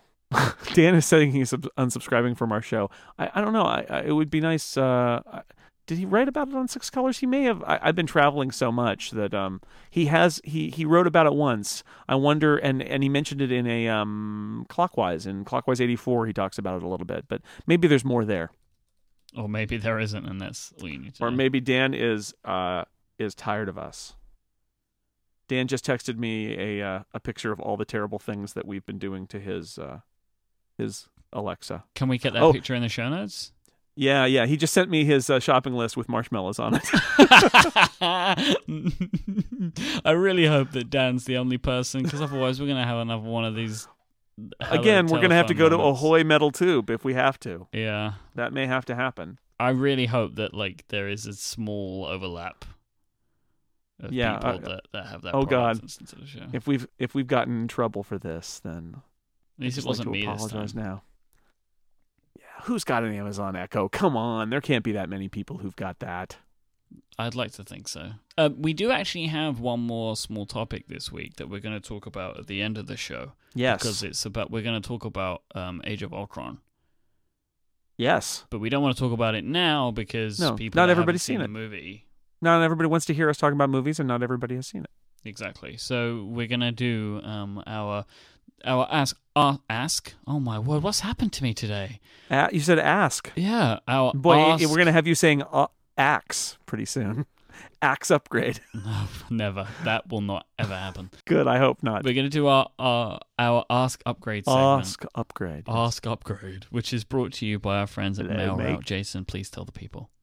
Oh, MailRoute. You know, so we just did um uh an incomparable about about Age of Ultron, and I I um in talking about MailRoute, I suggested uh, that if you imagine a worm uh, a worm a world without spam viruses or bounced email, perhaps you're imagining the Age of Ultron, where Ultron filters all your spam. But no, this is a this is not a, a dystopia. It is a utopia. It's a it's a it's the real world. Um, up, uh, upgrade listeners can get a very special deal on MailRoute, by the way. So listen at the end of this uh, explanation. But let me tell you how um, how upgrade. I want to call it upgrade. MailRoute works. MailRoute is uh, uh, kind of a magical service. It lives in the cloud. You don't have to buy any hardware or software. You don't have to install or maintain anything. You point your MX record for your domain. This is the thing that tells the internet where your email should go, and it go. You point it at MailRoute. MailRoute takes in everything that comes in across the transom of the internet, all the junk, all the spam, everything that you don't want and everything that you do. And then their smart servers filter it out. They know what spam looks like, they know what viruses look like. Those never get delivered to you. And then the stuff that is good that you do want does get delivered to you. So your email server and your inbox never see the bad stuff. The bad stuff doesn't go in your spam folder that is on your computer. It never gets there. It doesn't have to take time to download that stuff. That junk just never even appears. It stays up on MailRoute, and there's some nice uh, tools for you to check and see what got filtered if you want to check and, and see if something got misfiltered. I, I almost never see something get misfiltered, maybe once a month. And then with one click, you can whitelist that sender and automatically have it delivered to you. So, as a desktop user, makes me happy. If you're an email administrator or an IT professional, they have all the tools, fully buzzword compliant, everything that you need for somebody who's going to provide a mail uh, a, a mail service to you. There's an there's an API for easy account management, support for LDAP and Active Directory, TLS, outbound relay, mail bagging. Alexa, please bag my mail. Add Alexa, add mailbagging to my to-do list. everything that you'd want from people handling your mail. It's in there in MailRoute. And here is the previously foreshadowed deal. This is not valid for Ultron, by the way. This is only valid for humans. Uh, not valid for Alexa either, frankly. Uh, you go to mailroute.net. You went uh, mail slash upgrade mailroute.net slash upgrade. That's the name of the show. That's how they know that we sent you. You you will get a free trial you will get 10% off. You will not get 10% off your first order or 10% off an order. You will get 10% off the lifetime of your account by signing up. And and there is a free trial so you can give it a shot even if you're not sure before you buy, you can give it a shot and test it out and find out if it's right for you. Mailroute.net slash upgrade. And thank you so much to Mailroute and not to Ultron uh, for sponsoring Upgrade and supporting Relay FM. Thank you, MailRoute. So I have a few uh, ask upgrades for us. Mhm. So this one comes from Upgradian Robert. I have a question regarding iCloud Drive and the OS X documents folder. I was thinking of moving my entire documents folder, only 3.4 gigabytes, to iCloud Drive to have access to all of my documents from anywhere that I am. Do you believe that this idea, placing all of my documents in iCloud Drive, makes for a sound strategy? Does iCloud Drive work like Dropbox in that sense? I assume there would still be a local copy on my Mac that I could continue to back up with Time Machine and Carbon Copy Cloner. As someone who's been reviewing Yosemite, iCloud, and all of its options, I'm curious as to your opinion. This is a good one. Um, Because I haven't even considered this. But it makes sense in theory, because then apps that you use on your iOS devices could easily get access to that by going into the document Mhm. picker. Like, what would be the harm in doing this? Other than iCloud chewing it all up. But in theory, that doesn't happen, right? In theory. Right. It, it, it um if you've got the space for it, you could totally do it. Um 3.4 gigs is not a lot. My yeah, my only hesitation, but if you buy a lot of extra storage space for say Photos Sync and you've got 200 gigs left over, then you're in really good shape. Um my feeling is Dropbox gives you more information about what it's doing. Uh, iCloud Drive is a th- it just works kind of thing where I feel like I don't have a lot of feedback about about what it's transferring and what it's not transferring. Uh, but yeah, you've got cloud. You've got cloud storage. Um, I would say you might want to try it out with some stuff and see how it goes. It does auto sync in the background. It does a lot of those Dropboxy things. And if you've got the space available, then take advantage of it and see if it works for you and if it makes your your life easier to have that stuff syncing across your devices. Um, I think it's a perfectly valid thing. I mean, I, I the, my take on iCloud Drive is that it's probably not the best product for somebody who is more finicky and and technical and wants you know people like like probably the listeners of the show who want to um, you know, are not satisfied with with uh, you know a smaller solution when a bigger one that's more complicated and gives them more options will do. But you know, iCloud Drive is is Apple's attempt to do Dropbox for everybody. I mean, just super simple built-in Dropbox essentially is what it is. So so yeah, I'd say give it a try. I don't think it's going to eat your data. And you can back it up because those files are on your hard drive. They will they, they, they should back up just fine. Um, so give it a try. I think I wouldn't copy maybe everything. I'd say try it with some of your documents that you use and see how it goes, and maybe move some more then, and like do a do it gradually and see what happens. That's what I would say. We actually have more uh, iCloud and space related questions. This one comes from Michael. Um, I'm using photos of iCloud Library enabled. The space in iCloud is vastly different to that on the disk. Is this normal? Uh, hmm. That's a good question. I don't know if that's normal. There are lots of weird things go on with space. The the space that your photos library um, lists is complicated. Um, because it's first off they're like the hard links and stuff, but the the it should be a rough roughly what what you're doing. Although, let's see, I mean, there's some things that don't sync, but the media all syncs. I don't know. Um, this is a good question. It could be that the way that the sizes are measured on the on on your local disk versus on the on, in the cloud are different. That they you know they actually measure the space differently. Um, it could be that you have duplicates that it shouldn't be that you have duplicates that, that are, are local that it doesn't bother because it knows that they're duplicates, although that's possible. Um, I don't think they transcode videos, although they do transcode or convert your. If you've got a lot of PNGs, like screenshots and stuff, those all get converted to JPEGs, which are much smaller. So that's one example where things get converted. So I don't know, vastly different if it's still if it's done uploading and it says it's the same number of photos um, in both places. That is a little bit weird but I, I don't it's so early yet i don't have any I, I, I don't have an experience to match this so i'm not quite sure what's going on there my only thought on this was the optimized disk space thing. So you could have less on the disk because sure yes if, physically if, less on the disk. if optimized disk space is turned on that would be the case absolutely that you wouldn't have all those photos on your disk so the the space in icloud would be vastly larger than the space on your disk. Um, but I don't I don't know. I assumed that wasn't what he was asking, but I don't. I don't know. So there are some reasons, um, but I would say make sure that the you know the the number that you're seeing is the number that's in iCloud. That that they it's not resizing your photos or anything like that. If you're doing iCloud photo photo library, it, it's not it's not resizing them, and in fact, it's keeping the originals and your edited versions. So it should be in the ballpark. So this next question comes from Will, and uh, Will has asked Upgrade. Curious to know what uh, our thoughts are on SoundCloud's podcast platform update.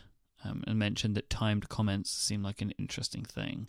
Yeah, so, so this is out of beta now. Yeah, it's been there for a long time. In fact, we used this on the Macworld and and uh, and Clockwise podcast back at IDG because we were in the beta, and and our um our chapter marks Mike came through as comments in SoundCloud, which is kind of mm-hmm. interesting.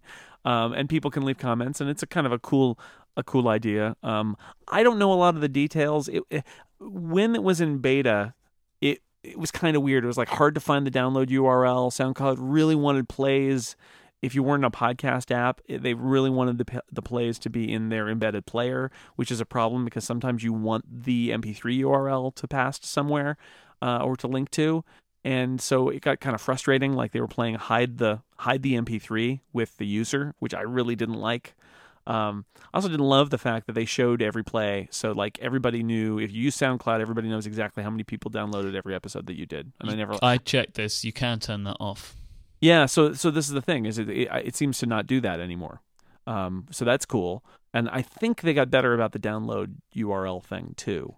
So I, I think it's great that there's another player. I taught a class. Um, I mentioned this on a previous show about podcasting, and then I just spoke at this uh, at this conference about podcasting. One of the questions is how, where do I put my files? And there are not a lot of great answers because your your web hoster is probably not gonna get behind you posting an hour of podcast every week. Um, you you at some point are going to need somebody to to to host that stuff. And adding SoundCloud to the list adds another player here. And SoundCloud seems to really want to be the you know the the container of sound on the internet. And so them supporting podcasting is really cool. Uh, that that said, um, I don't use it, uh, and I don't know if I would want things like uh, formal commenting from listeners on SoundCloud because then it's on SoundCloud and it's on their site and it's not on my site. It's not on Relay, it's not on Incomparable, it's it's over on SoundCloud and that's what they want is they want to draw everybody to their platform. So I like I like it as another option and for some people it may be really great. I'm not entirely sure it's one that I particularly want to participate in, but maybe. I think it's great that it's finally public because that was in beta for like what two years, something like that, a long time. So when people used to ask me about SoundCloud before and like why I didn't use them or what I thought about them, I said I wasn't going to go near it until they had a business model because during the beta Yeah. it was just free, and now they have a, ba- a business model, which is awesome because you can pay right and you get upload time increases and you get ad- additional statistic information, which is kind of like what Libsyn has as well, right? The more you pay, the more data you get. But I would still not go with them myself. Um, I may say check them out if you're interested. And mine is because the company that I use, Libsyn, have been in business for over 10 years and they've been Hmm. doing this for 10 years. And I know that what they do works. I haven't used SoundCloud. I'm not interested in using a brand, not a brand new, but a, a new thing when my old thing works great. Like, uh, Yeah. especially for Yeah. something which for me is so important. I might test it out and play around a little bit more, but for now, I'm going to stick with where I am. Right. Well, it's it's nice that there are more options. You're right. It does actually make a lot of us uneasy when it's something that's being given away for free. Instead of, I, I feel good about paying Libsyn. As strange as it sounds, it's like, look, I uh, on some levels I feel like given how much data is being transferred there, I'm not sure I'm paying them enough, honestly. But I'm glad that they have a business and I'm paying them. I, I feel like comfortable in that. And with SoundCloud, it's like, why are they giving everybody free podcasting? What's the what's the end game here? And like I said, I think maybe the end game is you get your to host your podcast, and we get your content in our ecosystem where we can auto tag it and connect it to other things, and just kind of keep people in SoundCloud. But that's a little like YouTube, right? And we know how the YouTubers feel about everybody being in YouTube. Is there may come a time when they say we're going to put ads in your content, and if you want to sell ads, you need to cut us in, or you need to, you know, you need to go somewhere else. But we're really the only game in town, and that's the scary part of, the, of that kind of situation. But you know, the SoundCloud people are cool. I've met them. Uh, you know, I, I met I met some of them when I was in Berlin a few years ago, um, and it's a it's a cool service, and I think people should check it out. But um, they should also check out Libsyn and uh, see if their ISP lets them post files for their podcast too. Mm-hmm. Yeah, it's it's good. Um, I like people making. I like businesses making tools for podcasters because that doesn't happen a lot, and I'm. It's a good sign that there's more of that now. And last question today from Rob: uh, What does the Apple Watch? We talked about a little bit about this earlier. What does the Apple Watch consider exercise that fills the ring, the exercise ring? Is it based on heart rate? I assume that is the case. Yeah, I think it's time above a target heart rate. I think that's what it is. It's like you have to have enough time above the target heart rate. That's you know aerobic exercise. That's like you're you if you don't lift your heart rate, like walking is great, being active and not sedentary. But if your heart doesn't go above a certain rate, that it you know whatever it's it's using as its baseline, um, it doesn't consider that exercise because you're not you know it's nice to take uh, a walk, but um, but if you're not raising your heart rate, you're not really getting exercise. Yeah, that makes sense to me. I, I wondered if you knew, uh, but if I- you don't, then that, that I don't. That's my. I think that's my educated guess, but I don't know for sure. cool. So, uh, spoiler horn time.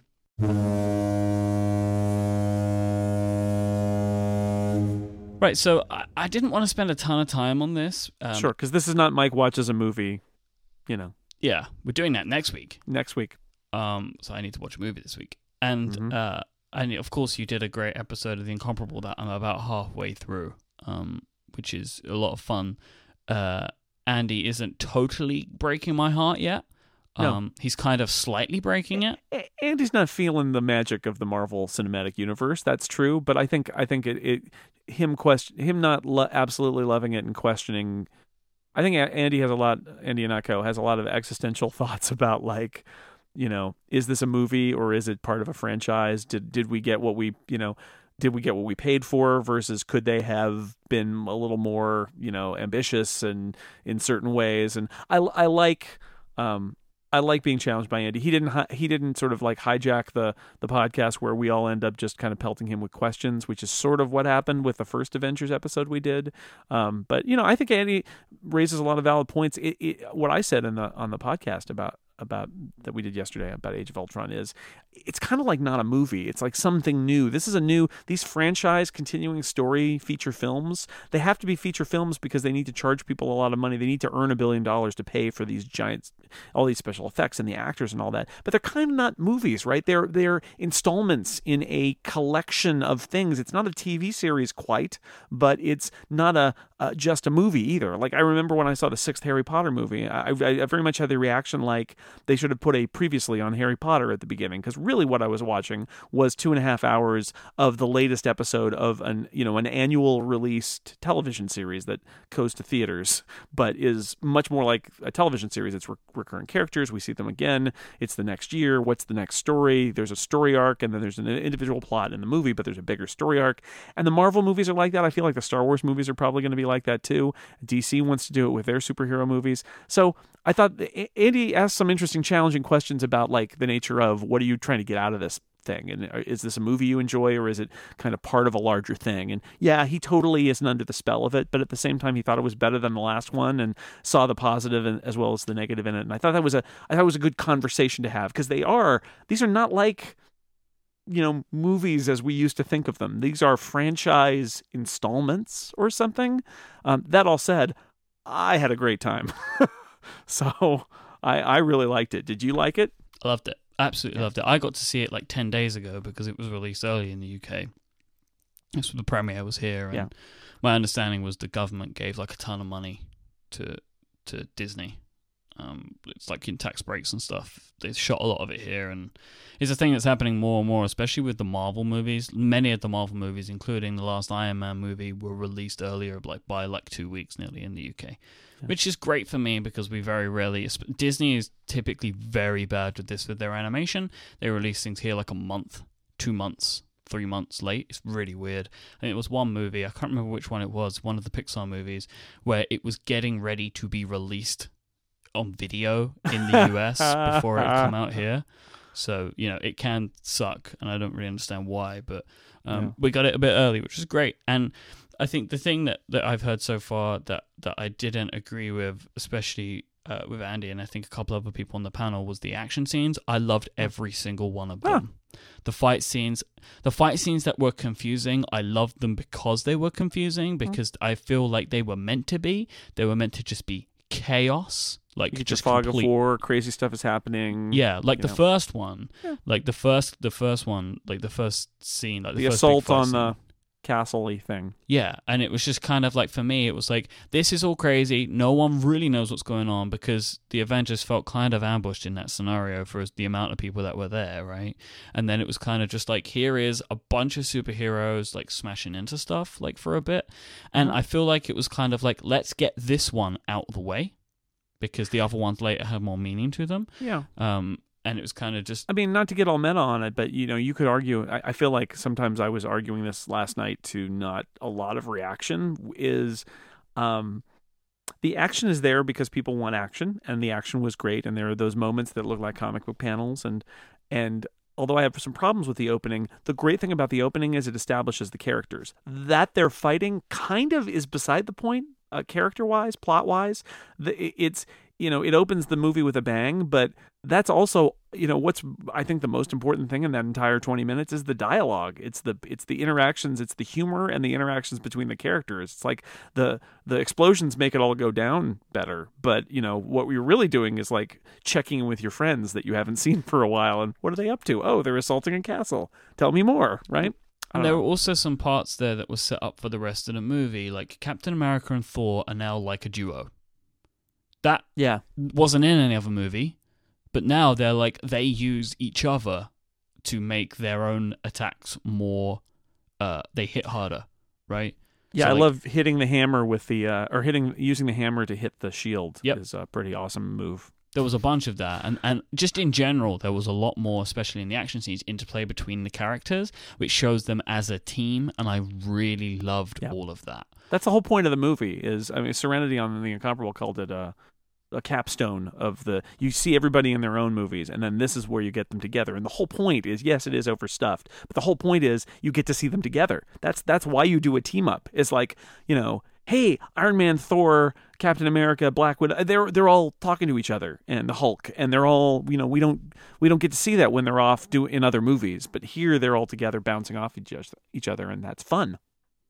i was very happy for the character development in general Yeah. um hawkeye's character development like that whole arc of like he seems to be crazy again oh it seems like he's working for the other side right there's that whole like you know, I don't know if you caught that, but like when he's on the phone and he's saying like, "Yes, mom, Oh, I yeah. only work for you," and I was like, "Ooh, Hydra," and then it was like, "Oh no, wait, family on a farm," and it's like, "What?" It's just, and I love when they go to the farm. I don't know if I hope other people will get this reference. It reminded me of the Teenage Mutant Ninja Turtles movie when they go to like the super sad house.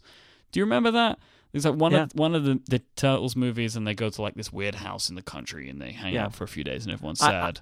I know nothing about the Teenage Mutant Ninja Turtles, but I totally get it's your your you know your defeated heroes have to like lick their wounds and rededicate themselves to.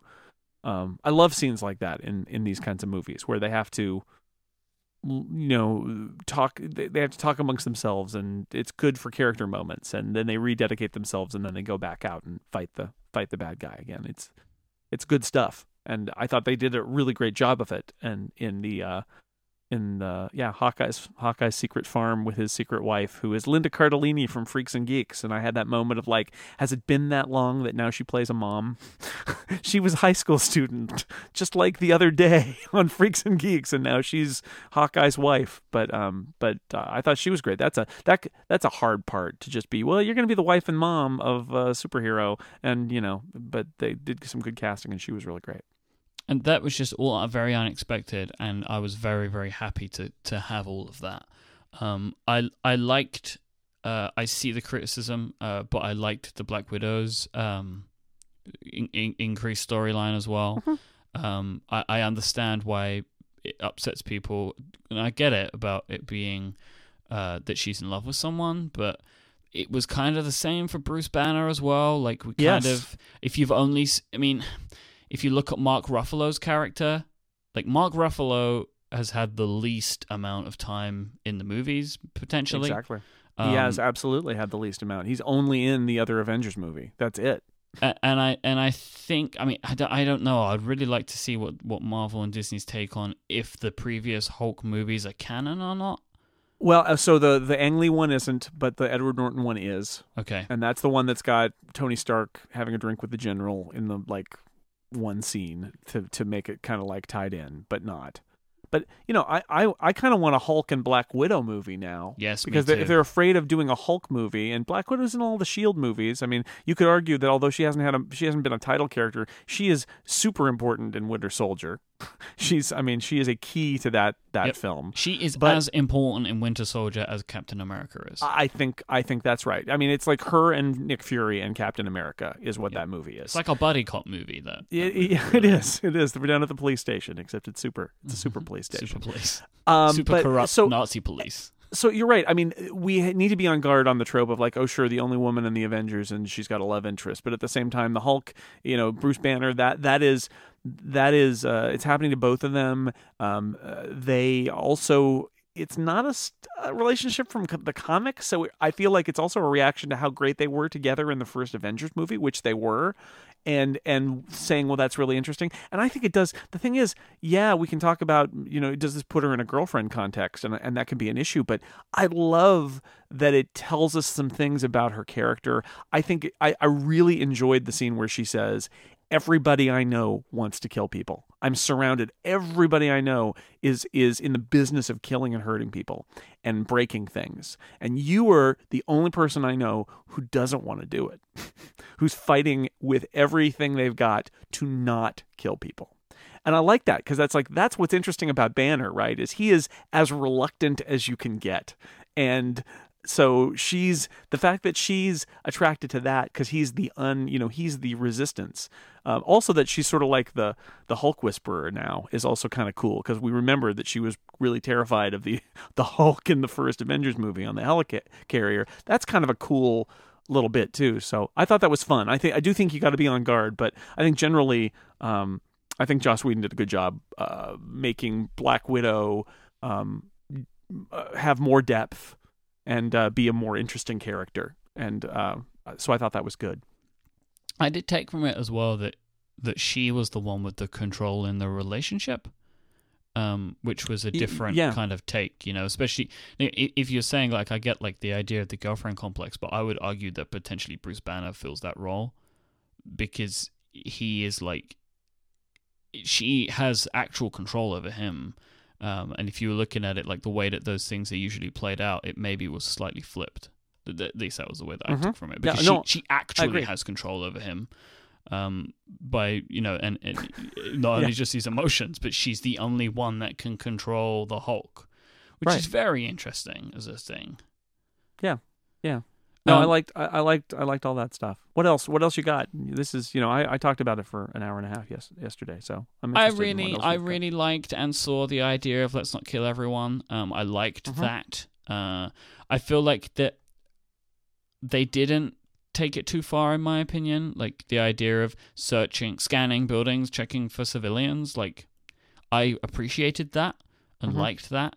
And felt that they dealt, did a really good job with that. I genuinely believe, though, that like raising that town above the rest of the earth was like a metaphor of all of that kind of stuff. Like this is an isolated area um, and i really loved ren's uh, idea of the incomparable that it was everybody was reacting that way because of ptsd from new york didn't think of it Yeah. that way thought that was really smart I, I, I agree. The idea that they went through a situation where there was this horrible destruction and that they were trying not to. And although although I, I do agree that you know you can read it as a commentary on like Man of Steel. yeah I i think think, brought- it was a commentary on man of steel but the like the in story reason is because of new york Yeah, well, and I think it's broader than that. I think I think that I think I, I think it's it's also just like these these are who our heroes are. Is that I mean, there's that moment where Hawkeye, who we've been set up being like, oh, he's totally gonna die because we've seen all the signs of him saying goodbye to his wife and kids and all that stuff, right? But and he sees the kid trapped under the rubble, and he's sitting in his safe, you know, little chair, and he and he has a look on his face. He's like, oh, geez, I gotta I gotta I gotta go out there. Probably gonna get me killed, but I can't leave that kid there. was very surprised they killed off quicksilver that surprised me that seemed like a really good character with a lot of space Well, to grow so here's the thing Quicksilver is not really much of an Avenger. He's much more of an X Men character, and Quicksilver and Scarlet Witch are shared between the X Men and, and Avengers franchises. And there was a Quicksilver in the latest X Men movie, in fact. So, uh, in hindsight, I'm not surprised they killed him off because um, he's not really an Avengers kind of character, and Scarlet Witch is, is very much an Avengers character. So, it sort of makes sense. Like they don't really need him. They they go together. They're a pair. They're brother and sister. They're the children of Magneto, except they can't say that in this movie because they don't own Magneto. That is a different studio that has Magneto. Um, but uh, but that actually leads into something that I, that I also wanted to point out, which is when I started to read comics, uh, Avengers comics in the '80s, the two leaders of the of the Avengers were not Iron Man and Captain America. They were the Vision and the Scarlet Witch And so seeing Vision and the Scarlet Witch, and they even put a scene because Joss Whedon is not that much older than me. He even put in a scene where Vision flies and saves her and like puts his arms around her and lifts her up into the air. And I thought, ooh, because they're married in the comics. At least in the '80s, they were married.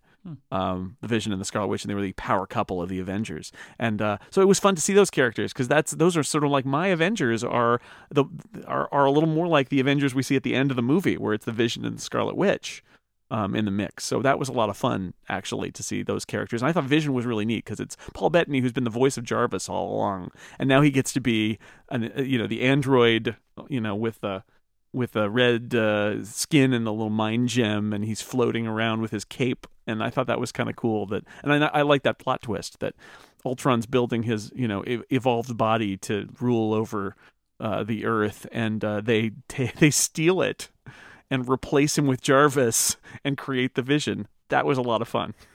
I liked that whole character creation. I liked all of that. I'm very interested in like what is next for the Avengers now because the movie kind of sets it up at the end like new Avengers, and it's like, "Whoa, but now I don't understand where like everybody fits, and I guess that's the next like two years worth of movies to tell me how that all works out. Um, I'm. I was I was very happy with the movie overall. I really really enjoyed it. I came away from it and had very good feelings about it, and It was fun. I, I, I enjoyed it a lot. And Um, and my family was trying to see it this weekend and they didn't make it, so I'm going to have to see it with them next weekend. And you know what? I'm looking forward to it. I'm looking forward to watching it again. Yeah. It was uh, it was a lot of fun, and and I I do think, given where they're going, I think we we're going to be in one of those situations where we're going to have a movie where the you know the new Avengers are really involved, these these new new people we've been introduced to, and then there's going to be that moment where they have to kind of call in you know Tony Stark out of retirement to help solve whatever, you know I I think some of that may go on, um, but it'll be fun you know, you can lose track of your characters when you have too many characters, and that's true. But also, how long are all these actors going to be able to do these parts? So I think that I think it's good to have some of those new characters in the mix because, like Robert Downey Jr. is not going to want to be Tony Stark, or at least be Tony Stark as Iron Man, doing lots of stunts and stuff for a whole lot longer. You you, you think so? Good to have some other people who can come in and and you know fly around and stuff. you bet. So thumbs up from me. Yeah. I liked Yay. it. And next week we are going to talk about Raiders of the Lost Ark. We are which indeed. you which you have not yet seen. which I have not yet seen. Hmm. So that's that's something to look out for next week. Awesome. But that about wraps it up for this week's Mhm. episode. If you want to catch our show notes, you can go to relay.fm slash upgrade slash 35. Um, if you want to find us online, there's a couple of ways you can do that. I am at imyke, I-M-Y-K-E, and Jason is at jsnell, J-S-N-E-L-L. On Twitter, he is also the editor-in-chief over at sixcolors.com, along with, uh, you know, help from people like Mr. Dan Moren, who I would like to issue a formal apology for, for everything we've done to his house during this week's episode. Um, thanks again to our sponsors this week, our good friends over at Lynda, Making Light, and MailRoute, and we'll be back next time. Till then, say goodbye, Jason Snell. Alexa, kill Dan.